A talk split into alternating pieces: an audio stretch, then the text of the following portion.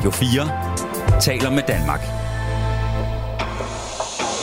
Velkommen til Bosser Beater. Din vært er Morten Stig Jensen.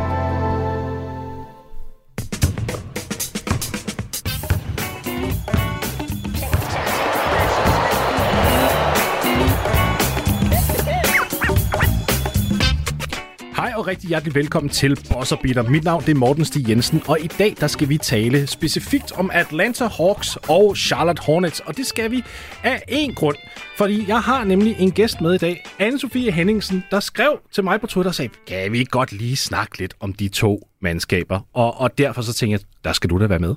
Tak, Morten, øh, og jeg er glad for at være her. Det er lidt mærkeligt. Jeg har jo skrevet til dig om de to hold, egentlig mest fordi jeg var forundret over dem, ikke så meget fordi jeg faktisk følger dem. Øh, personligt holder jeg med Oklahoma. Uh, spændende. Fedt. Det, det, det, skal, det skriver mig bag øret til, til en anden god gang. Og så har vi også en anden gæst med, og det er BT's Jonas Ryfeldt. Også en, øh, en ven af programmet. Sidste gang du var med, vi, vi sad og snakkede her, inden at øh, skulle. Jeg sad og tænkte, det er da kun nogle måneder siden, du var med. Det er næsten et år. Det er fordi, at, øh, at øh, vi gemmer øh, nogle gange det bedste til, øh, at vi ligesom sådan først skal, øh, skal, altså sådan, vi har den lidt senere, og så har vi altid det at se frem til på en eller anden måde. Og for bare lige at sige, at øh, nu har øh, Anne-Sophie meldt sit øh, hold op. Jeg er jo... Øh, Spurs-fan, altså ja. sådan i, i de gode gamle dage, så det er... Jeg skulle lige sige stadigvæk. Ja, ja, fordi øh, pop er der stadigvæk, så de, øh, altså sådan, man kan jo nogle gange godt komme til bare sådan at følge nogle spillere, som man godt kan lide, og det har jeg også sådan en tendens til sådan med at, øh, flakke lidt og sådan noget der. Men hvis du spørger mig, så holder jeg med dem, og jeg har også en lille smule ekstra kærlighed til, øh, til en, vi skal tale i dag, øh, det er Chauncey Murray, fordi ja. at, øh, han jo også kommer derfra og øh, ligesom er rundet af noget af det, så, øh, så der er en lille smule kærlighed øh, til, til ham. Det kan I måske også fornemme lidt senere. Men Så det, er du- jo, det er jo lidt sjovt med Spurs, fordi der er rigtig mange, der faktisk er fans af dem her i Danmark, selvom alle siger, at de, sådan, de spiller jo kedeligt. Og alligevel så har de bare fået en kæmpe fanbase. Jamen, jeg synes, de spiller dejligt. Det er sjovt, fordi du nævner, fordi jeg synes nemlig heller ikke, det er danskere, jeg ligesom lægger, altså, lægger mærke til, at sige, at de spillede kedeligt dengang med, med Duncan og, og Tony Parker og Manu Ginobili. Og, og det er også en af grundene, tror jeg, til, at jeg er så glad for at snakke NBA med danskere, fordi det virker som om, at de har en helt anden værdsættelse af spillet end amerikanerne, som der gerne vil have de der store showtime-dunks hele tiden vil gemme. Måske er jeg bare blevet gammel, men det kan jeg godt synes er lidt kedeligt efterhånden. Jeg kan godt lide fundamenterne. Uh, og det kan du også ikke genkende til, Jonas, når det er Spurs. Altså, Ja, ja, ja, men det var jo faktisk, altså det kommer jo egentlig af deres uh, crazy uh, uh, gen i, uh, i Manu Ginobili, så det er egentlig ham, der, der sådan er, er sådan hjørnestenen i det her, fordi jeg så ham spille Euroleague, før jeg så ham spille, uh, Italien? ja, simpelthen, ja. og jeg synes, at, uh, at den her fyr, ham, ham måtte jeg simpelthen øh, følge, og så, så lærte jeg at sætte pris på alt det andet øh, bagefter, og øh, prøvede at lave, øh, hvad det hedder, spin moves som, som Tony Parker, og alle sådan nogle ting, og de der lækre teardrops og sådan noget der. Men Øh, altså det er Manu Ginobili og den der øh, ting, der afviger fra alt det i systemet, som, øh, som jeg egentlig bedst kan lide ved det. Og, og jeg gætter på, at det var en spin move, du var i gang med, da du smadrede din akillescene for nogle år tilbage. Ej, det var faktisk en rebound, og det skal Det man var- jo ikke øh, kaste sig ud i. Altså sådan, når man er... Øh, ja, der står 1,85 i mit pas, det er løgn i hvert fald. det er sådan en rigtig snyder, ikke? Altså, øh, så altså... Øh, ja, det var en rebound. Og anne Sofie, du er også gammel med at komme over en skade. Det er korsbåndet. Ja, jeg laver jo en lotto ball og river mit korsbånd over for snart to år siden, og døjer stadigvæk med det. Har, skal snart have tredje operation, og håber selvfølgelig på, at, øh, at det bliver det, der gør, at jeg kan komme tilbage og spille basket selv. Det, det er selvfølgelig federe at følge med i basket, når man også selv kan være på banen og prøve nogle af tingene af, og, og sådan selv spille det en gang imellem. Jamen, så lad os sætte øh, skaderne til side og, øh, og gå ind i det, fordi vi skal jo snakke først og fremmest om, øh, om de her to klubber. Og vi starter med, med Charlotte Hornets, tænker jeg, fordi først og fremmest, altså vi, vi, vi bliver nødt til lige at tage deres status. Det går jo ikke særlig godt. Du sagde, og, at vi skulle lægge skaderne til side, og så Ja. skal vi starte med Charlotte Hornets. Ja, det er rigtigt. Det er næsten lige før det er unfair, ikke også? øh, men, men det starter jo faktisk sidste sommer med hele den her åndssvage, tåbelige Miles Bridges øh, situation, hvor han går ud og gør noget rigtig dumt, og det behøver vi ikke at komme ind på lige nu. Øh, og og det, det er jo et, et kæmpe talenttab, må man jo også sige. Altså, så de står i en situation, hvor, hvad gør vi her? De drafter så en øh, Mark Williams i draften, og spiller ham stort set ikke den første øh, halvdel af sæsonen. Og nu så får han minutter og viser sig, hov, han er faktisk starting kaliber. Og, og der vil jeg starte med faktisk at lige dele min vrede her, fordi Lad os gøre det. hvis, hvis man som NBA-organisation har en spiller af den kaliber, der bare sidder på bænken en halv sæson. En ting er, at man måske ikke kan vurdere, hvor dygtig han er. Men hvis han kommer ind med det samme, efter man giver ham en chance og spiller starter kaliber basketball, så er man som trænerstab altså fuldstændig tabt. Ja, og det er også øh, mærkeligt, ikke? fordi at det er jo ikke et hold, der har noget at tabe som sådan. De skal jo tabe. Så ind med, øh, med sådan en øh, ung fyr, og det kan jo være, at der er alt muligt med, at han ikke har synes, han har kunnet systemet eller, eller noget som helst. Men du bliver nødt til at teste. Altså, det, Især det når han er så til. højt oppe dra- i draften også. Selvfølgelig. Men det virker også bare som om, at det jo ikke er noget nyt for Charlotte. Altså det er ligesom om alt, hvad de gør, bare er en lille smule middelmodigt. Eller måske, det er måske endda for pænt sagt. Mm. Altså det er bare som om, at lige meget hvilke beslutninger de tager, så bliver det sådan lidt meh. Ja. Og det, det er jo nok det her også et tegn på, at de bare, altså man bliver ikke overrasket. Nej, vi så det også med, med James Booknight. Altså, det var jo en spiller, som, som der kom ud fra Yukon og var øh, højt rangeret og alt muligt, og de har stort set ikke brugt ham. Øh, en ting er så, at han også skulle have nogle, nogle, øh, også nogle, nogle problemer siden af banen, men, men de bliver bare ved med ikke at rigtig ramme rigtigt. Det er næsten som om, det kun er LaMelo, de har altså virkelig ramt lige i røven, for at sige det øh, lige ud. Altså det der med, at de har fået en stjerne. De har så mange gange valgt spillere for store programmer, hvor det ikke rigtig har flasket sig. Men det er også derfor, man bliver sådan lidt... Altså personligt bliver jeg jo lidt bange for, at de får Wembanyama. Fordi jeg, jeg vil være sådan lidt... Altså, de kunne blive fede at se sammen, Ball og Wembanyama, men på den anden side, så vil han jo bare forsvinde i sådan et hul. Ja. Altså, det, det Ja, frygter den- jeg. Ja, det- jeg kan også godt frygte det samme, også fordi der er øh, det der med, at lige så snart man kommer ind på den der, på et hold, som ikke har en winning culture, og altså sådan en... Ikke har øh, en kultur overhovedet, Ja, faktisk. ja, lige præcis. Ikke? Øhm, og så nævnte du det i starten, Morten, med, øh, med Miles Bridges, med at øh, alt det, han har gjort, og, øh, og at øh, han, han jo faktisk stadig selv tror på den her lille mulighed, der er for at komme tilbage.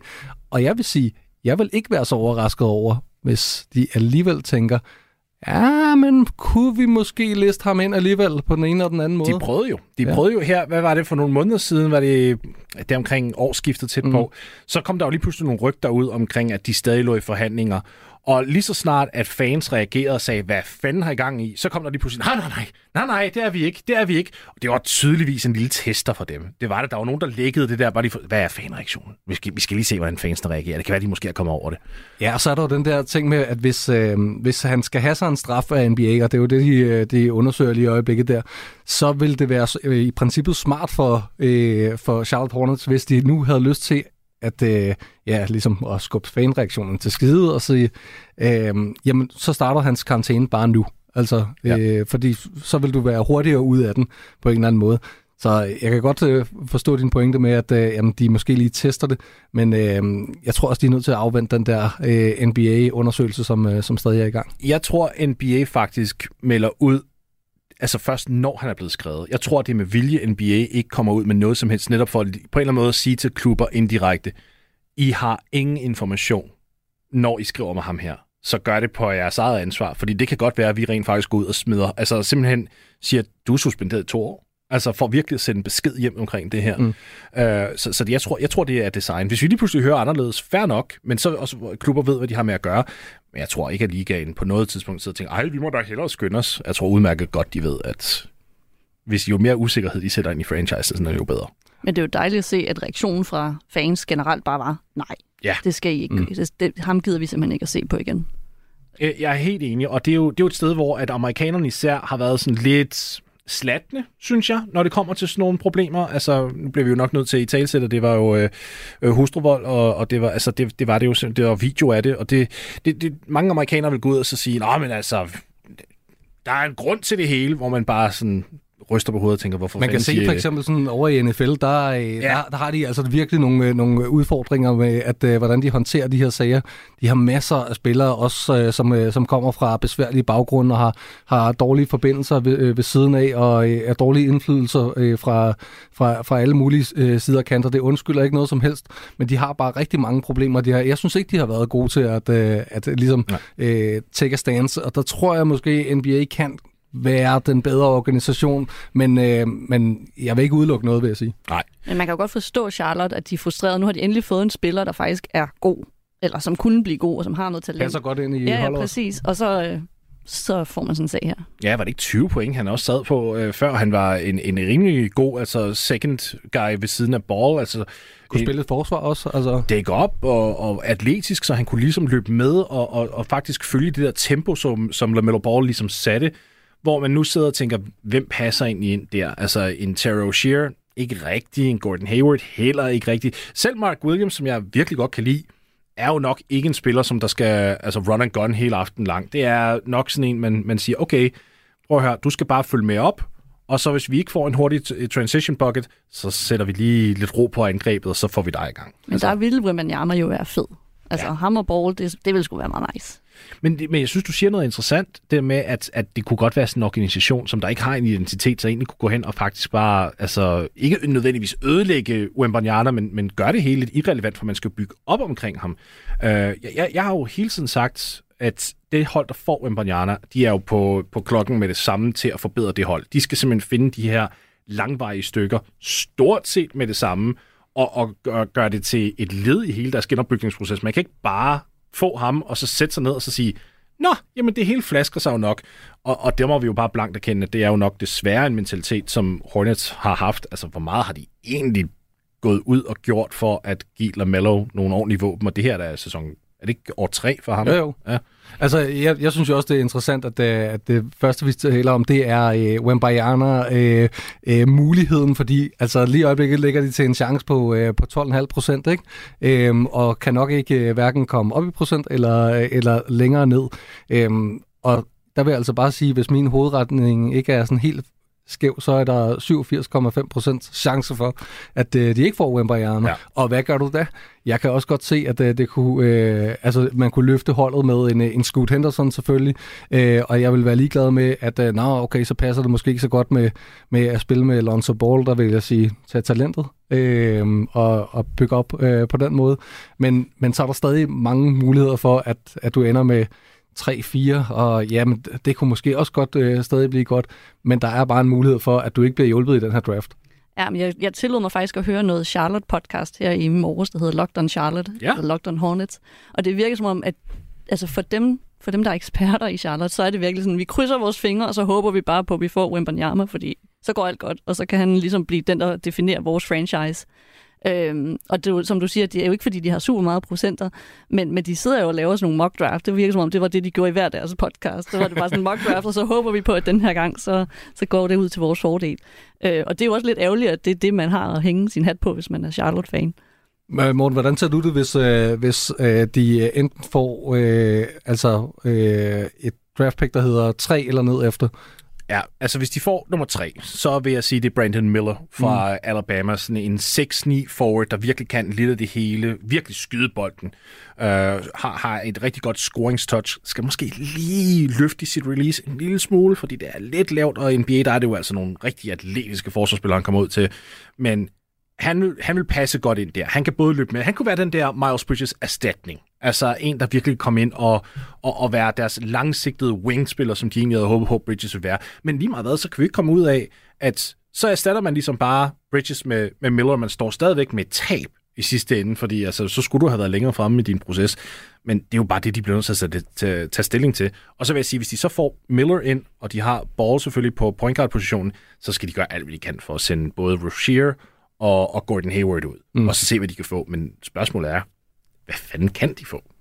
Men en af deres pointer i den der podcast var også, at, at Charlotte, hvis de fik Wembanyama, så var de jo nærmest win now, fordi de havde nogle øh, hvad hedder sådan noget, lidt mere rutinerede spillere omkring. Og det ved jeg heller ikke, om jeg er sådan helt enig i, at nødvendigvis bare fordi man får Wembanyama til det nuværende Charlotte-hold, hold, så er man bare contenter.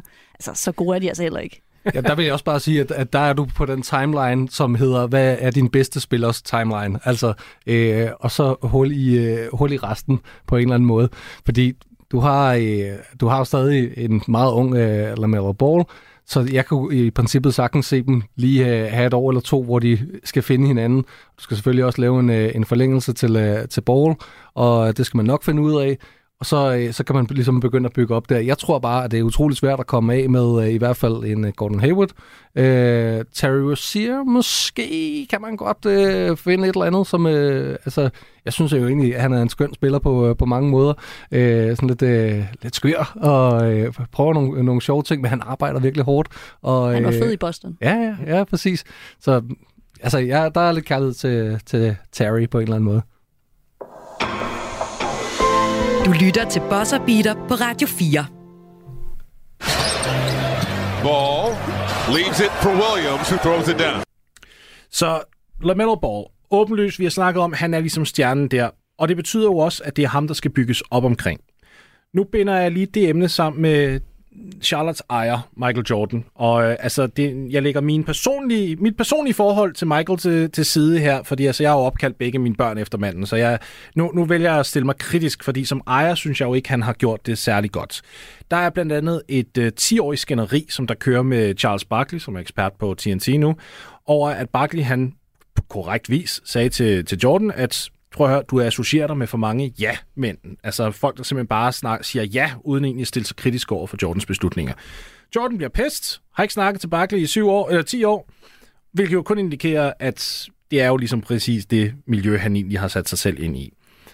Når man skal bygge op om en LaMelo Ball, der er en franchise-spiller i, i talent, det kan vi jo godt være enige i alle tre, tænker jeg, at det er en, en all-star og en spiller, som der muligvis down the line kan vinde en MVP. Altså, det er den kaliber spiller, vi har så bliver man som ejerskabscirkel og management nødt til at tænke ud af boksen, og man er nødt til at gøre noget aggressivt. Nu sad vi og snakket om Terry Rozier og Gordon Hayward. Det der med, at man bliver nødt til at rykke dem ud. Jonas, du siger, at man højst sandsynligt ikke kan få særlig meget fra Gordon Hayward. Jeg, jeg er enig med dig, men jeg er samtidig også nok lidt, lidt ligeglad. Jeg vil bare gerne have hans penge væk fra bøgerne, mm. og jeg vil gerne frigøre så meget cap space, jeg overhovedet kan, og, og tage nogle chancer. Og hvis jeg kan få bare et enkelt draft pick med i den handel, eller hvis det, du skal inkludere Terry Rozier, så tager jeg det. Og man kunne også altså øh, måske liste den ud til et øh, hold, som, som gerne vil tage øh, en dårlig kontrakt på sig, og sådan ligesom øh, se, øh, hvad, hvad, hvad man ligesom kunne gøre. Det kunne være, at de havde en anden tidslinje, hvor det bare sådan gælder om, jamen vi tager de her spillere ind på den her, og så ved vi, at så går vi efter ham og ham øh, på det her tidspunkt. Øh, jamen, jeg, jeg er egentlig øh, enig øh, med dig i, at, øh, at der skal gøres en eller anden noget, noget drastisk, og at, grunden til, at, at, at hvis man sådan skal kigge på Michael Jordan, så kan jeg jo ikke forstå, at øh, han kan synes, det er sjovt. Altså, øhm, og han det, ligner heller ikke en, der har det sjovt. Nej, og det, det er der, hvor jeg ikke kan forstå det. Altså, at, øh, at man gider øh, at være med i det. At man så ikke siger, jamen, øh, det var det. Jeg prøvede, og, øh, og det, var, det var sjovt i en periode. Men det virker som om, det er en dårlig situation for alle. Altså, han er... Jordan var en fantastisk spiller, men han har jo været fuldstændig usynlig efterfølgende, og vil helst være det sådan. Mm-hmm. Altså, han har ikke lyst til at være fremme. Og det virker bare som om, at Charlotte stadigvæk lig, altså hele deres brand er bygget op omkring, at uh, Jordan er vores ejer, men han har jo ikke lyst til at, at promovere dem, eller på nogen måde bruge sit brand til at fremme deres brand. Så det, det virker bare som om, de skal, han skal sælge det og komme videre. Altså, for alle skyld. Han vil tjene mange penge i hvert fald. Mm. Fordi han købte jo holdet for små 350 millioner dollar og kan sælge det for flere milliarder nu. Uh, nu er det ikke, fordi han ejer 100% af holdet. Det er sådan, som regel i NBA, så er der jo flere øh, medejere. Men han vil, han vil i hvert fald tjene stort på det. Og der har jo også været en lille smule snak bag scenerne omkring, at det måske var på tide, og de overvejede det lidt. Øh, grunden til, at han købte Hornets specifikt, det er jo, fordi de øh, ligger i North Carolina, og det er jo hans hjemstat og alt det her. Men jeg, jeg er enig, anne Sofie. Jeg synes også, at det er underligt, at han egentlig ikke har på en eller anden måde placeret sig i en position, hvor han faktisk agerer som et aktiv, især for free agents øh, interesse, ligesom kommer ud og er lidt mere ansigtet af den organisation, og så siger, vi vil gerne have dig, vi vil gerne have dig. Lidt ligesom Mark Cuban gør det for, for Dallas, og så sidder man jo og tænker, altså, Mark Cuban burde ikke have et større ejerbrand end Michael Jordan, men det har han på nuværende tidspunkt, og det er bare fuldstændig uacceptabelt. Ja, jeg er helt enig, og jeg har det bare sådan lidt, hvem er det, Charlotte kan tiltrække af spillere? Altså, det virker mere som om, at Jordan er blevet en hemsko for dem, faktisk. Fordi folk er sådan lidt, åh, han, øh, hvis han ikke engang gider sit eget, sit eget hold, hvem gider så? Man kan sige, at det er noget, der måske taler for, at, øh, at Jordan stadig har en eller anden øh, stor stemme. Det er jo for eksempel sådan noget med, at, øh, at han på nogle meget afgørende tidspunkter er trådt ind i, øh, i de her øh, især spillerkredse. Øh, jeg husker under, er det under boblen, hvor han øh, ligesom går ind og øh, får overbevist en masse spillere om, at, øh, at øh, det er også der, hvor øh, George Floyd øh, bliver, øh, bliver slået ihjel af en politimand, og, øh, og øh, spillerne er ligesom i tvivl om, hvornår skal de komme tilbage. Og der går Jordan så jeg faktisk ind og mailer om, at øh, nu, nu er det faktisk øh, bedst, hvis vi kommer tilbage på banen og får øh, talt de her sager, men vi skal øh, være tilbage, så vi er relevante, vi har vores platform mm. og sådan noget der. Øh, så han gør jo noget øh, på, på de indre linjer. Man bliver bare så, øh, så ærgerlig øh, som, øh, som øh, fan, altså sådan generelt øh, af, Jordan og, og hvad han ellers har bedrevet når han ikke også gør det på, øh, på nogle andre øh, tidspunkter. Og jeg, jeg kommer også til at tænke på, sådan, jamen, hvorfor er han så i det her? Jamen, og det tror jeg er, fordi han er ærekær. Altså det her er ikke et, øh, et, øh, et projekt, som er færdigt, det er ikke succesfuldt, så kan han ikke trække sig ud. Det vil ikke overraske nogen i hvert fald, hvis det var hans holdning. Nej, nej, altså sådan, jeg, jeg tænker også bare på, hvordan han slutter, øh, i hvert fald sin Chicago-karriere, og så prøver han jo så øh, at, at genopleve sin egen spillerkarriere i, øh, i Washington. Det, og det skete ikke. Det er Photoshop. Nej, nej, Photoshop. lige, lige præcis. nej, og det er jo også noget, at det går galt, men der har han trods alt et, øh, et udløb, fordi han kan godt se, at kroppen sådan, sådan, den kan simpelthen ikke følge med længere. Øhm, og, men her som ejer, der er der jo ikke et udløb. Han kan blive ved lige så længe, han har stedighed til. Ja. Og stedighed, det har han. Men selv som spiller sørgede han jo for at få nogle rigtige brækker omkring sig. Det virker bare ikke, som om de har det nu. Altså, der mangler noget front office, der mangler en træner med karisma, der mangler bare så mange elementer til, der gør holdet spændende. Hvor er jeg glad for, at du nævner træner, for det er også noget, vi skal ind i her. Og det er jo, de, de hyrede jo Steve Clifford igen, som har været der førhen. Der var lige en mellemled med James Borrego, hvor at man sidder og tænker, gud, var det uambitiøst. Og så har de en ledelse, der er anført af Mitch Kupchak, som der i mange år i Los Angeles Lakers var notorisk for at være meget anti-analytisk, hvilket i nutidens NBA, det, det er bare en total non-starter. Og det, det er jo, hvem er det, der hyrer altså ledelsen, det er jo Michael Jordan især, og han har jo selv spillet i en æra, hvor at analytisk tilgang ikke rigtig var noget som helst. Så han sidder der og tænker, Åh, hvad fanden, det er jo bare sådan en, en, en dille, det skal vi da ikke tænke over. Men i- som jeg ser det, så er der brug for en, en complete makeover. Altså top to bottom. Det er hele lederskabet, det er hele coachingstaffet, det er alt, der skal udskiftes.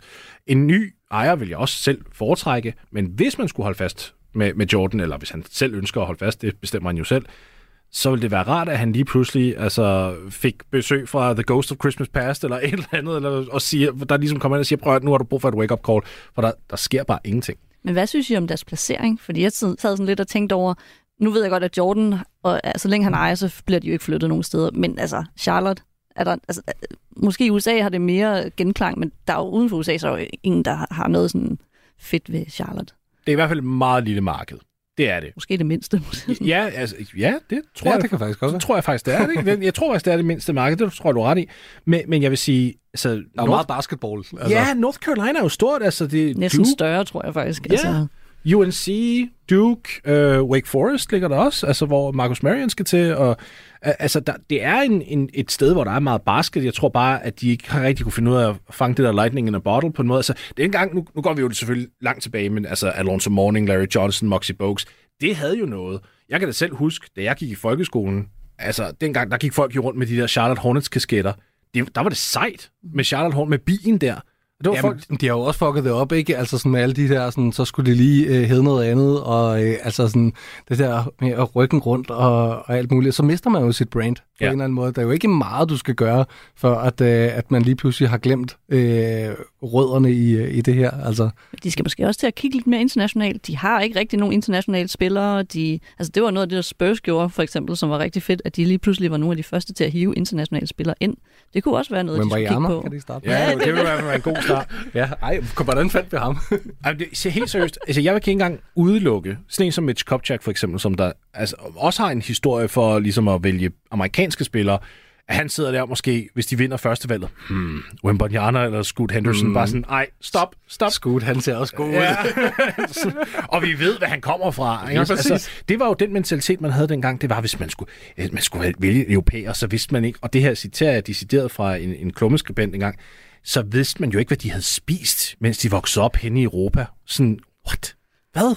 Hvad for noget? Middelhavskost Ja. og øh, råbrød og alt Ja. muligt lækkert, hvad vi har ellers Altså, altså, herovre. det var også, der var også den situation i sin tid med, med Lou Oldang, hele den der racistiske situation i Atlanta, hvor Danny Ferry sad og snakkede om sådan, om en afrikaner og alt muligt. Der kom det jo også frem, at de havde siddet og snakket om, jamen, kan vi stole på, på en, som der kommer fra Afrika? Bare sådan, what? Altså, det, det, det hele var det er meget xenofobisk, ikke også? Ja. Og der er bare nogen af de der levn for fortiden, der stadig agerer i ligaen, og, og Charlotte er bare et af de steder, hvor det stadigvæk eksisterer.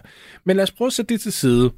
Anne-Sophie, hvis du kigger på Lonzo Ball sådan i et vakuum her, hvad, hvad skal man ligesom bygge op omkring? Hvordan bygger man bedst op omkring ham? Hvis du nævner for eksempel en spiller. En ting er Wimbanyana, men det er næsten det nemme svar, fordi der, og man skal også vinde lotteriet. Altså han vil jo passe til alle hold. Hvilken slags kaliber af spiller tænker du, man skal sætte ved siden af ham? Altså, jeg tænker, man skal have nogen, der kan score, fordi han skal nok sætte dem op. Så diverse spillere, der, kan, der på en eller anden måde kan, kan tage den til ringen, og så kan han lave en masse gode afleveringer. Det tror jeg vil være rigtig fedt. Jeg, jeg kom til at tænke på noget øh, på et meget sjovt eksperiment her. Øhm, altså, det er jo tit øh, den måde, som Charlotte får fat i folk på, det er ved at overbetale dem. Fordi de øh, jo tit er i det problem, der hedder, at vi kan ikke rigtig lokke dem til på, på andre måder. Og jeg kunne godt overveje sådan en Christian Wood, kunne man komme til at, øh, at betale meget for ham. Lidt utilfreds i, øh, i Dallas, så de kan ikke rigtig finde ud af at få det bedste ud af ham skulle vi låne ham et par år og, og se, hvad, hvad den øh, slags øh, kunne... Han kan i hvert fald score. Han kan score, ikke? Og så kunne det blive altså et vanvittigt offensivt hold, og det vil sikkert være super underholdende, og så skal du flanke dem med nogen, der, der kan dække bare en lille smule op. Altså nu skal øh. vi jo snakke om Atlanta senere, men der er der også nogle spillere der, der vil være fede sammen med ham. Altså John Collins tror jeg, der vil passe meget godt sammen med ham. Altså, nu, nu bliver mit hjerte jo helt varmt, for det er jo det. Det er jo det, jeg sad også og tænkte over den før. Det er jo, der, I Charlotte vil du i det mindste have en point guard, der højst sandsynligt vil give John Collins bold. Jeg er, jeg, jeg er allerede sur nu, det kan jeg mærke. Det, det må vi vende tilbage efter. Um, men, men jeg er enig det, jeg, jeg er faktisk enig i, at der skal være nogle score. Fordi Ball, til trods for, at han godt kan snitte de der 25-26, hvis det er det, det kommer ned til, så stiller jeg spørgsmålstegn om, er det det, han skal? Er det der, hvor man får det meste ud af ham? Eller skal han hellere være den sekundære sådan i scoringsledet, men være den primære beslutningstager. Jeg kan, jeg kan bedre lide ham som beslutningstager, vil jeg sige. Altså, han har jo, han har jo øh, hele arsenalet til også at, øh, at være en scorer. Jeg vil ikke være bange for at give ham bolden til sidst øh, i en kamp, og ligesom sige, nu er det dig, der, der forsøger at gøre det. Øh, men han er jo bare god til også at, øh, at finde folk i blinde og, og sådan noget der. Og så, øh, jamen, han skal nok ikke være den store beslutningstager i forsvarsenden, men, øh, men han, han, han, han kan også øve sig i den ende, øh, tænker jeg. Men han kan jo stadig blive meget bedre. Altså, han er jo ung, så jeg tænker, at der er masser af muligheder, men det vil være synd, hvis man begynder at tvinge ham ned i en rolle, som han reelt set ikke passer i, og, og han er så god til at aflevere, og så god til at se spillet, at det vil, det vil være ærgerligt bare at sige, nu skal du være en, en score først. Du lytter til Bosser Beater på Radio 4. 83-58 Minnesota. Trey stops the three-point line and connects. Single-handedly trying to bring the Hawks back. Atlanta Hawks. Jeg, jeg sukker dybt, og det gør jeg af en grund. Fordi det her, det var et hold, der for to sæsoner siden nåede hele vejen til Eastern Conference Finals. Det lignede et hold, der var ved at bygge noget ordentligt op. Trey virkede faktisk som en spiller, der var ved at på vej til at blive en leder. Det hele var ligesom på vej. Og sidenhen er det bare gået den stik modsatte retning. Og nu sidder man og sætter store spørgsmålstegn til, om Trey overhovedet kan være den her franchise-spiller. Statistikkerne bevares, indikerer jo, at han er fantastisk. Vi snakker om 27 plus point per kamp, over 10 assists, øh, tager en masse trepointskud, kommer til linjen hele tiden. Altså, han er fantastisk individuelt talent og spiller. Men for helvede da, hvis man ikke engang kan finde ud af at aktivere en John Collins, den bedste offensive forward, man har ved siden af sig, så har man fejlet i sin opgave som leder. Og jeg tænker, Jonas, du snakkede om Deontay Murray her tidligere. Det, at de fik ham, det var jeg jo pjattet med. Ikke kun fordi jeg egentlig godt kunne lide ideen om Murray og Trey sammen, men fordi det åbner også døren for, at du kan sende Trey ud i en trade. Ja, og det kan man jo stadig, vil jeg jo, jeg jo våge at påstå. Og øh, altså, jeg tror ikke, at Atlanta de vil indrømme det. Men hvis der er nogen, der ringer til dem, så tror jeg ikke, de øh, lægger røret på med det samme. Så lytter de lige, og så kan det godt være, at de smider røret på. Men altså, jeg, jeg tror faktisk, at, øh, at hvis der er nogen, der ringer, så kunne de godt finde på at gøre et eller andet. Altså, jeg er bare i tvivl om, hvorvidt de kan få det for ham, de vil, hvis det var. Altså, han, det, han er jo ikke super populær i ligaen generelt lige nu, og med alle de ting, som du lige nævnte, Morten, så er det bare svært at se, at der er nogen, der er sådan, føler, føler, at han virkelig er den, de skal have. Medmindre, at det selvfølgelig er nogle hold, der virkelig er desperate. Ja, og den trade, som du snakker om, altså med, hvad de gerne vil have, de vil jo gerne have sådan en Gobert-pakke, altså en Donovan Mitchell-pakke mm. for, for Trey Young. Og det er jo egentlig også, det er jo fair nok, at man egentlig tænker det, fordi så sidder man og sammenligner med de der spillere, man siger, hey, prøv at høre, det er trods alt en stjerne. Og alle stjerner nu til dags, Altså, det, det koster det hvide ud af øjnene, så hvorfor skal vi ikke prissætte ham efter det? Men jeg tror, de kommer til at blive skuffet. Jeg tror, de kommer til at sidde der med en eller anden forventning om, nu er der 20 hold, der ringer til os, og de tilbyder det hele. Og så kommer der bare sådan en cricket chirping, altså indtil de bliver nødt til at sætte prisen lidt ned. Men jeg tror nemlig ikke nødvendigvis, at, øh, at de går og venter på uh, den store trade pakke. Jeg tror, at uh, de har fået Quinn Snyder til at sige ja tak til det her job, fordi at Trey Young er der, og han kan uh, unlock ham. Det er, det, er, det Men der. kan han det, Jonas? Ja, ja altså det, det er jo den helt store sporkugle her. Men det tror jeg faktisk godt, han kan. Jeg okay. tror, han er den bedste coach til at, uh, at sige, nu får vi øh, Trey Young til at, øh, at fungere. Jeg har et proven system, som, øh, som kræver egentlig ret meget af, af, af folk, og også det her med, at, øh, at, at det kan godt centrere sig om en spiller, øh, som vi så i Utah Jazz, hvor øh, Donovan Mitchell, han, øh, han styrede jo øh, i hvert fald en del af det, og så har han selvfølgelig øh, øh, Conley også øh, ved sin side. Øh, men, men der var i hvert fald nogle, nogle, nogle ting, hvor jeg kunne se, hold da op, altså det her, det kan godt øh, på en måde blive lidt mere interessant, og så synes jeg allerede, small sample size, at man har kunne se Trae Young arbejde en lille smule hårdere i forsvaret øh, og kæmpe øh, hen over nogle screeninger. Øh, og det er jo også påkrævet, hvis man ligesom skal, skal være... Jeg tror faktisk, at det er Quinn Snyder frem fra øh, fra Trae Young lige i øjeblikket. Det er, det er det, der er planen, selvom det virker øh, altså ikke logisk i forhold til den logik, der ellers altid er i, i NBA, hvor det er spillerne først. Øh, Men det virker også som om, at Trae Young har købt ind i, at man har hyret Quinn Snyder. Altså han virker allerede som om, han, at, at de, har, de er engageret sammen. Altså han prøver virkelig, som du siger, at gøre lidt ekstra. Spørgsmålet er så bare, fordi Quinn Snyder jo også, han er jo kendt for at spille meget sådan komplicerede systemer, og det tager tid for folk at vende sig til ham. Hvis de stadigvæk tror, at det sådan kommer til at udmærke sig i år, og der er jo allerede sådan begyndt at være snak om, oh, nu tabte de der, og nu tabte de der. Altså, spørgsmålet er, om han når at blive utilfreds igen, Trey Young, inden ja. at de når ligesom at forvente den. Det var netop den, jeg ville gå ind til, fordi det synes jeg er en rigtig, rigtig god pointe. Vi hørte nemlig det samme med Nate McMillan i sin tid. Vi så, vi, vi, vi så præcis det samme mønster. Trey indledningsvis og sådan, ja, fedt, nyt blod på trænerbænken, jeg investerer mig selv, jeg er med på den. Og så langsomt, men sikkert, så fislede det bare ud. Så, så Antovi, hvad tænker du? Kø, køber du, at fordi at Quinn Snyder måske er, står i lidt højere regi end Macmillan, at det måske kunne være en stor forskel? Ja, det gør jeg. Altså, jeg kan godt lide Quinn Snyder. Jeg synes, han var super fed i Utah, og han er, han er lidt tilpas crazy ud på bænken ligesom Trey Young. Mm. så jeg tror, han, professor, ja, eller sådan, præcis. Øh, ja. Altså, vi plejer lidt at sige, at han mangler sådan en whiskyglas i hånden, så ligner han lidt sådan en lidt gangsteragtig type. um, så jeg tror egentlig godt, at de to vil kunne finde hinanden. Spørgsmålet er så bare, om han, mist, altså, om han kan få resten holdet med, fordi nogle af deres tal, altså jeg så John Collins tal allerede her de sidste par kampe, er jo faktisk for eksempel faldet. Mm. Og det er jo så der, hvor det er sådan lidt, uh, hvad betyder, altså, hvad, hvad er det, man vil satse på? Jeg tror, det er bare så tidligt i, øh, i forløbet, at, øh, at vi er stadig i gang med sådan at, at tweake sådan nogle små ting her, men grunden til, at de har fået fat på, på Quinn Snyder nu, det er jo nok, fordi så kan de prøve at teste nogle af tingene øh, in-game, fordi ellers er der altså en virkelig lang periode, hvor, hvor du ikke kan øh, teste de ting, som du gerne vil mod rigtig NBA-modstand, så kan du kun gøre det mod dig selv til træning. Øhm, så jeg, jeg tror, man skal, man skal ikke kigge på, hvad der, hvad der nødvendigvis kommer til at foregå i år. Det, jeg tror, det er uh, long-term, det her. Jamen det tror jeg også. Spørgsmålet er bare, om de kan acceptere det.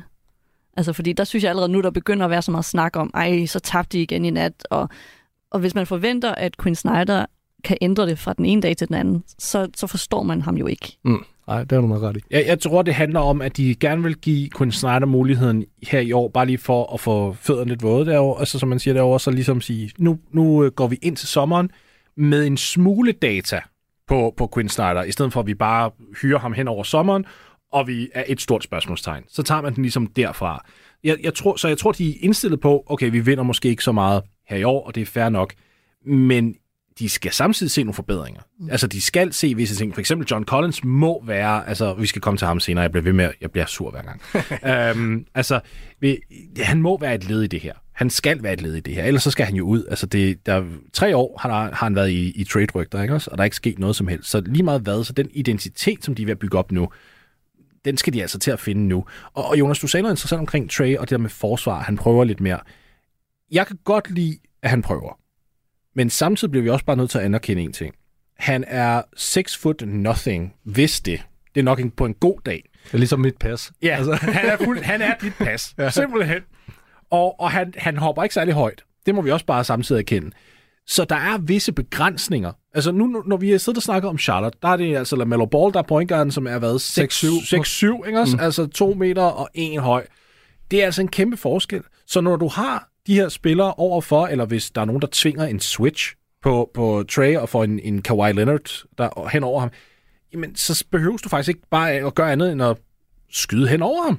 Jamen, jeg tror, det var, det var John Hollinger, der, der skrev øh, om uh, Trey Young, at, uh, at han er en small, non-switchable, uh, low-effort traffic cone. Altså, og det er jo, det er jo godt ramt, synes jeg. Ja. Altså, øh, respekt til Hollinger, øh, god skribent, øh, som, øh, altså, men han, hans pointe er så, at han er det værd, fordi han, øh, han kan så meget i, i angrebet, men det bliver bare sværere og sværere at gemme folk i, øh, i, i nutidens NBA, og altså, hvis man også går tilbage i tiden, så, så kan man jo godt have lidt svært ved at finde et mesterskabsvindende hold, hvor den mindste spiller er den bedste spiller. Mm. Øhm, så skal vi tilbage til Isaiah Thomas i detroit dagen men det er, det er jo ikke engang ja, den samme liga. Altså. Nej, det er, jo, det er jo nemlig det. Du kunne måske også argumentere for Stephen Curry, øh, som jo også... Men det er, jo, det er jo en speciel situation, kan man sige. Den bedste skytte nogensinde, ikke? Ja, ja. eller Chauncey Billups på det der mærkelige Detroit-hold. Øh, ja. hold. Kunne og det var en outlier. Ja, lige præcis. Ikke? Men øh, det er bare meget sjældent, man har, at det er den mindste spiller er den bedste spiller. Øh, men Isaiah Thomas er måske ikke en så dårlig sammenligning. Altså, de, prøver, de, jo, altså, de var også bad boys og kendt for at have den der attitude, og Trey Young prøver jo lidt også at have den der attitude. ja. Så det, altså, hvis han prøvede at spejle Isaiah Thomas, ville det jo ikke være dårligt. Isaiah Thomas var, var jo så bare en genial forsvarsspiller, og det er der, ja. hvor jeg tænker, at, at det er anderledes, fordi der, der switchede man jo ikke så meget. Der var det mere den der mand-til-mand op, altså opdækning, og, og dengang der var point guards bare små. Altså, der gik du op imod John Stockton, for eksempel. Ikke, også Ikke farligt. Det var nok lidt farligt, men det var i hvert fald ikke på samme måde. Ikke også? Altså, det var ikke fordi, at du lige pludselig skulle uh, switch over på Michael Jordan eller nogen som helst. Altså, den, den tougheste matchup for Isaiah Thomas, det var jo nok Magic Johnson, fordi der var så stor højdeforskel. Så det er jo det der med, at han ikke rigtig kan indgå i et defensivt system. Det er nok det, jeg frygter mest. Hvor Murray, hvis vi lige skal skifte fokus over på ham, han har været genial for dem her i år. Jeg, altså, det, det er som om, han har flået fuldstændig under radaren. Vi har haft så travlt med at snakke om Trey, og vi har haft så travlt med at snakke om trænerskifte. Deontay Murray viser for mig igen, hvor, hvor fuldstændig essentiel han er, og bare kan blive altså, en, en full-time altså all-star point guard. Jeg synes, at, øh, at øh, det, der har været sjovt at se med dem, det er, at, øh, at selvom ligesom hans usage er gået ned, og at han selvfølgelig skal spille meget mere øh, ved siden af, af Trey og sådan noget der, så er der jo mange af hans tal, som øh, jamen, de sidder bare, hvor de, hvor de skal. Og, øh, og det eneste problem, som man ligesom har lagt mærke til, det er, når han ligesom er alene på gulvet. Mm. Men, men der vil jeg bare sige, dem han spiller med, øh, i, i, den der, i, i de der secondary lineups, de, altså, de, dem vil jeg godt uh, sætte spørgsmålstegn ved, for jeg synes ikke, at Atlanta er særlig dybe på nogen, uh, på nogen måde. Og de ødelagde jo også det for sig selv for nogle år tilbage. De havde alle de her mange draft picks, og, og Atlanta havde en periode, en, en, altså de gik igennem en periode, hvor de ramte rigtigt i draften stort set konstant, og det var fantastisk. Men så synes de åbenbart også lige, at de skulle skrive med Danilo Gallinari og Bogdan Bogdanovic. Og det mudrede bare vandene fuldstændig, fordi så prøvede de at vinde, altså samtidig med, at de prøvede at udvikle en hel masse spillere. Altså, Anne-Sophie, det er jo ikke en filosofi, vi ser virke nogensinde, og nu ser vi især Atlanta lide af det her, fordi de ældre spillere, de er enten væk eller sådan aged out, øh, kan ikke rigtig bruges til samme grad længere. Og så de unge spillere, som de havde, de nåede aldrig rigtig at blive ud, udviklet nok, fordi de skulle hele tiden sidde på bænken, og de fik ikke nok chancer. Så nu er man endt i en form for no man's land. Kan man komme ud af det? Jeg har svært ved at se, hvordan. Altså, de virker lidt låst på det, de har nu. Og jeg har også skrevet sådan altså, i hvert fald da jeg lige kiggede, så var de jo lige præcis 500 og lå nummer 8, og det er bare sådan, ja, yeah, det er nok der, I er. Og hvordan I skal gøre det bedre, det, det ved jeg faktisk ikke rigtigt. Jeg kan ikke rigtig se, hvad det var for nogle løsninger, der er lige nu. Øh, og så lige til Trey Young. Det kan godt være, at han ikke kan dække forsvar, men jeg synes nu ikke, det, det største problem ved ham er, at han er så sindssygt bolddominerende, at han ikke laver andet i angrebet. Hvis han så var perfekt i angrebet, lige meget hvad, så tror jeg godt, man kunne inkorporere ham. Men han er bare svær, fordi han også skal have bolden så meget. Øhm, og de er jo låst på det. Jeg kan ikke se, hvad de lige skal gøre lige nu for at komme, komme ud af det. Nej, han, han spotter ikke op særlig meget. Altså, han skal næsten være på bolden og tage skuddene fra driblen. Han går, indgår ikke rigtig i, i sådan et system, hvor han ligesom kalder Murray øh, styre angrebet og så spot op. Det er jo rigtigt. Præcis. Altså folk siger jo hele tiden, at han skal kigge på Steph Curry, og det virker som om, han... Det gør vi alle sammen, ja, og så, ja, så, så sidder vi og tænker, hold da kæft. Ikke? Ja, og det virker, ligesom, det virker som om, han har det på samme måde. Ja, han ja. står også bare og kigger. Ja. Altså. Det, det, er altså også svært. Ikke? Også det der med, prøv at høre, kig på Steph Curry. Sådan, den bedste skytte nogensinde, det er også en høj standard. Ja, det er også der, hvor jeg bare sådan, uh, tænker, det her, det er der, hvor Quinn Snyder skal hjælpe ham. Ja. Han kan simpelthen sige, det nytter ikke noget, at du stiller dig lige her. Du er ikke farlig, når du står op omkring logoet, selvom du selv synes, du er utrolig farlig. Øh, du bliver simpelthen nødt til at engagere og aktivere det her øh, forsvar, fordi hvad nu hvis, at øh, Trey Young løb rundt om et par screeninger, må ikke det gav lidt, øh, lidt øh, mere plads øh, til dem, der nu måtte stå på den anden side? Det tror jeg bare. Altså, øh, ja. Men han står virkelig utrolig meget. Men hvad tænker I? Altså, har de, hvad skal de gøre? Øh, jeg, jeg har svært ved at se lige en god løsning for dem. Altså, jeg er 100% på trades øh, Trae Young, altså vognen. Det er for jeg tror, det er den bedste fremgangsmetode. Med den note, at jeg godt lige vil se, om, om Quinn Snyder kan få mere ud af ham, og øhm, der er positive returns her ved, ved udgangen af den regulære sæson selvfølgelig. Og så må vi se, om de kommer i slutspillet. Øh, hvis de så leverer forholdsvis ok, altså de har et, et godt konkurrenceniveau, fint, så, så kan jeg ligesom gå med til at sige, så lad os lige se det videre. Men øh, ja, altså for, for rigtigt at svare på de spørgsmål, så skal vi jo fat i ham her. Bogdanovich hits Collins on the baseline, and John Collins getting that three-point percentage up a little bit. Det er altså der, hvor jeg står. Det er John Collins. Hvis man ikke ved, hvordan man bruger en spiller, som der meget nemt burde kunne altså sleepwalk ind til 2010, så er der noget galt. Man skal aktivere ham, for der ligger for meget på både Trey og Deontay skulder lige nu. Man har fået en DeAndre Hunter, som der jo, altså han spiller jo Spiller frem, han spiller fremragende. Men, men han er ikke den der score. Altså, Anne-Sophie, du sagde det tidligere med hensyn til, at man skulle sætte en score ved siden af LaMelo Ball, for eksempel. Det burde man jo også gøre ved siden af Trae Young. Og en ting er, at man har prøvet at gøre det med Deontay Murray, men man skal også gøre det med en, en wing eller en big man. Og der tror jeg, at man har givet for meget ansvar til DeAndre Hunter, og der burde man simpelthen sige, John Collins, altså du, du burde være vores Sean Kemp. Og så er Trae Young vores, vores Gary Payton. Jeg er, jeg er bare lidt bekymret over, at man har dinget øh, John Collins ud til, øh, til NBA-hold i så lang tid, og der ikke er nogen, der er bidt på. Det er lidt ligesom, øh, altså du ved, boligen, der, der har en liggetid på, på øh, 300 dage. Altså ligegyldigt, om du så tænker, at det her det er huset for mig, så sidder du altid og tænker, der er ikke nogen andre, der vil have den. Ja. Altså, hvad, hvad er det, der er galt med den her? Altså, Men man bliver også bare sådan lidt i tvivl om, hvad er det egentlig, de har tænkt sig med ham? Altså, fordi de har ham jo, og han vil, han, de kunne sagtens bruge ham mere, men de gør det ikke. Hvorfor er det, de ikke gør det? Altså, det er lidt det samme med Christian Wood, hvor man også sidder og tænker, hvorfor er det, de ikke bruger ham mere i Dallas? Ja. Og så bliver man, bliver man bekymret for, er der et eller andet bagved? Altså, har boligen slået sprækker et eller andet sted, man ikke kender til?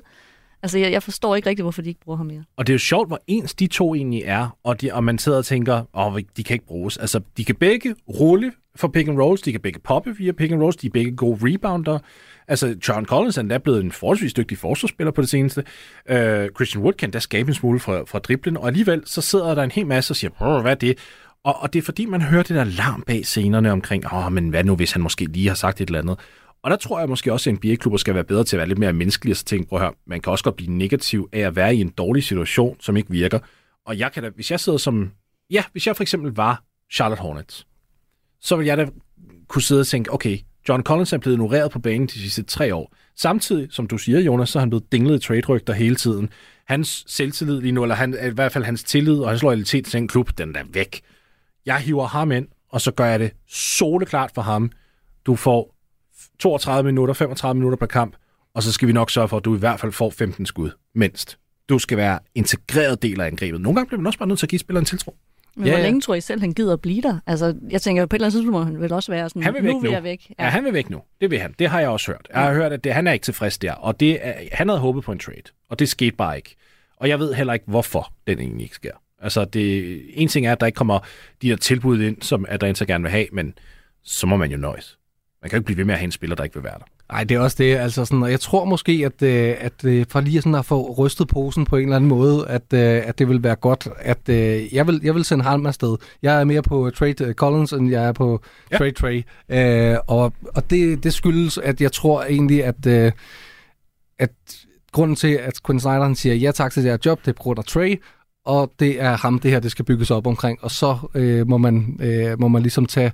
Øh, altså, de andre, de, de kan clear out på en eller anden måde. Jeg tror også, at Sean Murray vil man gerne beholde, men resten kunne, øh, kunne man måske øh, finde på at... Øh, Men hvad er Altså, toppotentialet, Jonas? Hvad tænker du? Hvis, hvis, selv hvis det kommer til at gå helt rigtigt mellem Quinn Snyder og Trey Young, og jeg, nu sætter jeg mig ind i et, et dejligt optimistisk hjørne, hvor jeg siger, det kommer til at gå fantastisk.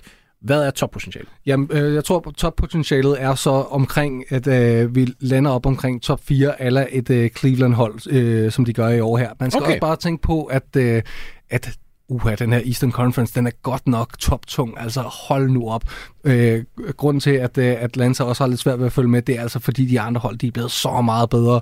Altså, du har et, øh, et Milwaukee-hold, som, som, når du tænker på mesterskabssæsonen, jeg vil sige, de er bedre.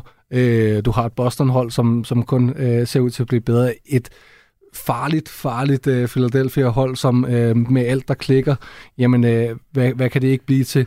Og altså, Cleveland, der er kommet øh, på gode draft og, øh, og god sammensætning af, af holdet, jamen det er også bare svært at tage øh, niveauet op her. Men jeg synes jo egentlig, at, at de burde kunne liste sig ind omkring de her, måske nummer 5. Det, jeg synes ikke, at, øh, at, at Nix-projektet nødvendigvis er, er super farligt sådan uh, long term eller noget. Øh, og øh, en eller anden øh, gang, hvor, øh, hvor Cleveland har et, øh, et lille nedgangsår, så kunne jeg godt se dem liste op der omkring. Og så er det bare svært at sådan sige, okay, jamen hvis vi skal helt op til, uh, til mesterskabssæson, uh, så, så skal der også uh, være noget helt indblandet. Uh, altså, jeg for... vil sige, jeg er altså lidt i tvivl. Jeg, jeg kan næsten ikke se dem rykke sig særlig meget mere. Jeg, altså jeg selv, når jeg sidder og kigger på, ja, nu kan jeg ikke lige huske, hvor de ligger lige nu, men der var øh, for lidt tid siden, så, så lå de til at skulle møde Raptors mm, mm. i, øh, i play-in-turneringen, hvor man tænker, selv der vil jeg være i tvivl, om ikke Raptors er et bedre hold.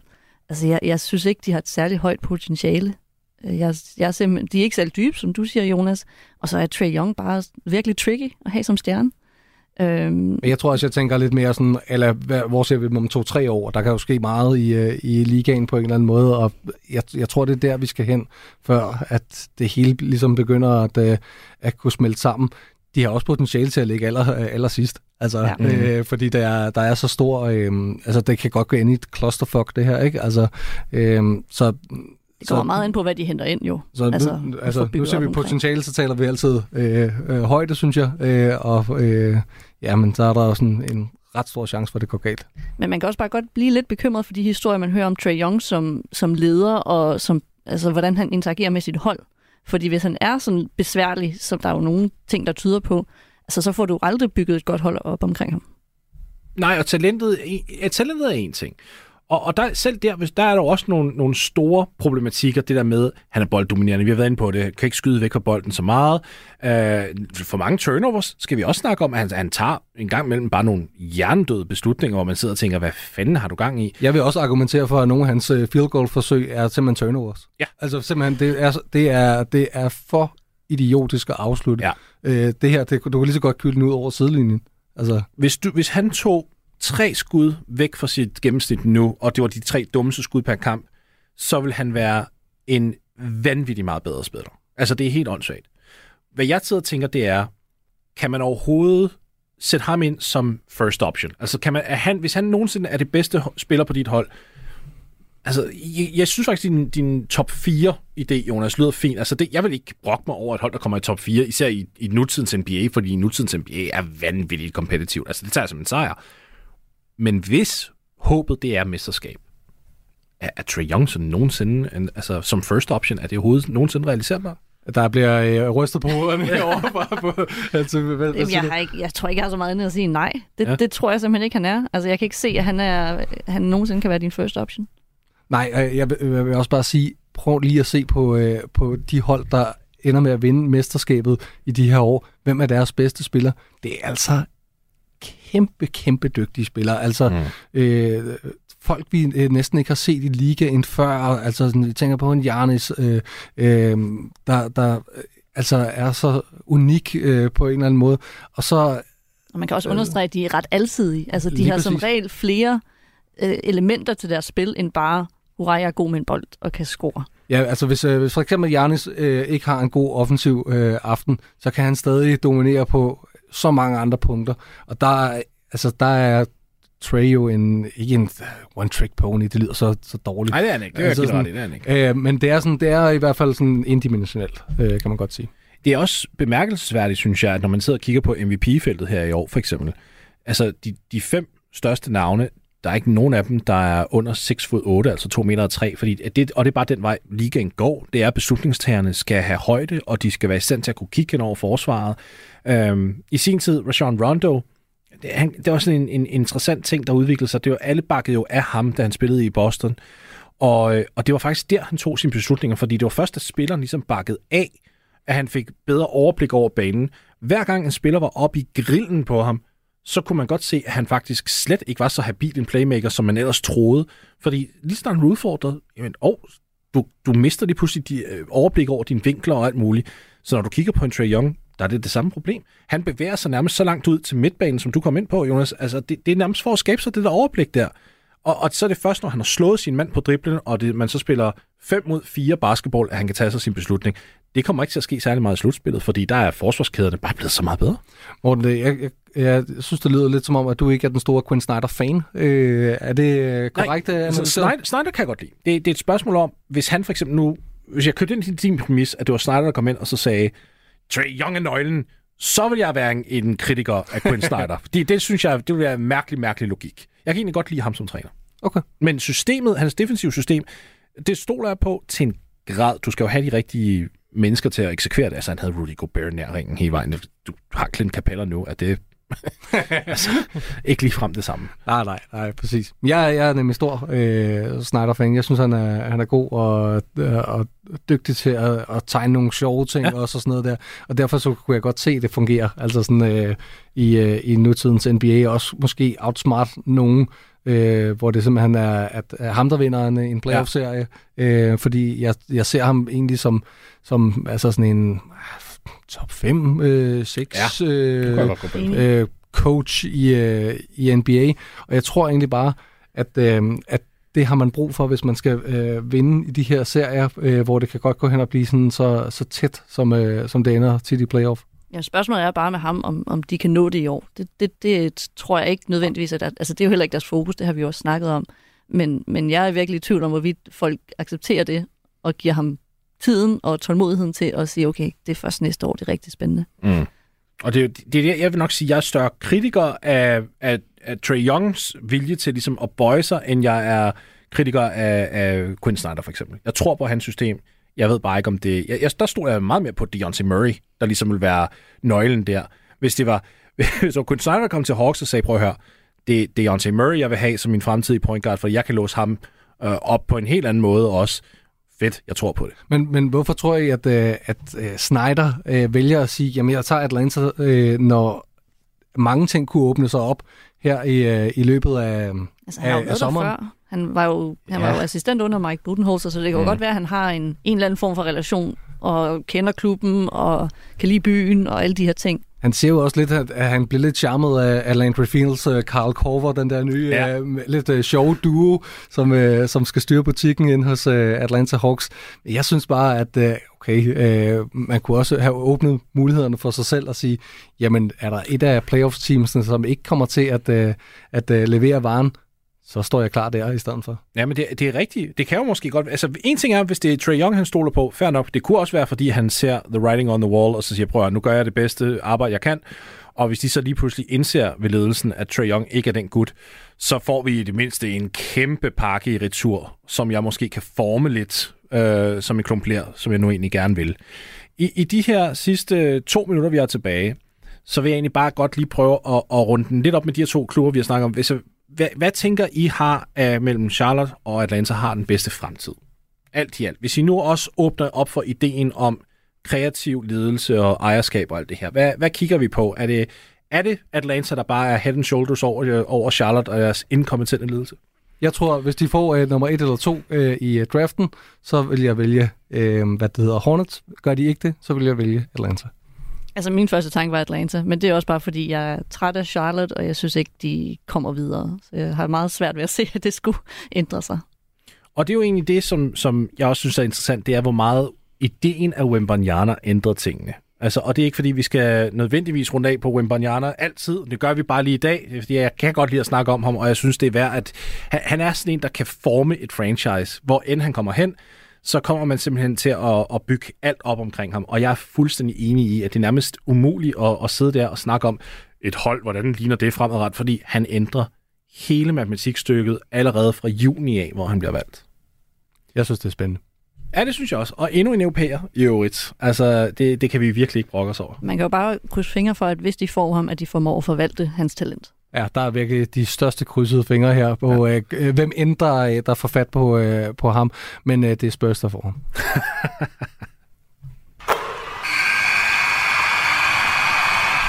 Det var bosseren, og jeg vil gerne sige tusind tak til dig, anne Sofie, og til dig, Jonas, for at komme med ind i uh, studiet og lige bryde de her to mandskaber ned. Uh, til jer derude, der lytter med, I må have en rigtig, rigtig god weekend, og pas rigtig godt på jer selv. Du lytter til Bosser Beater på Radio 4.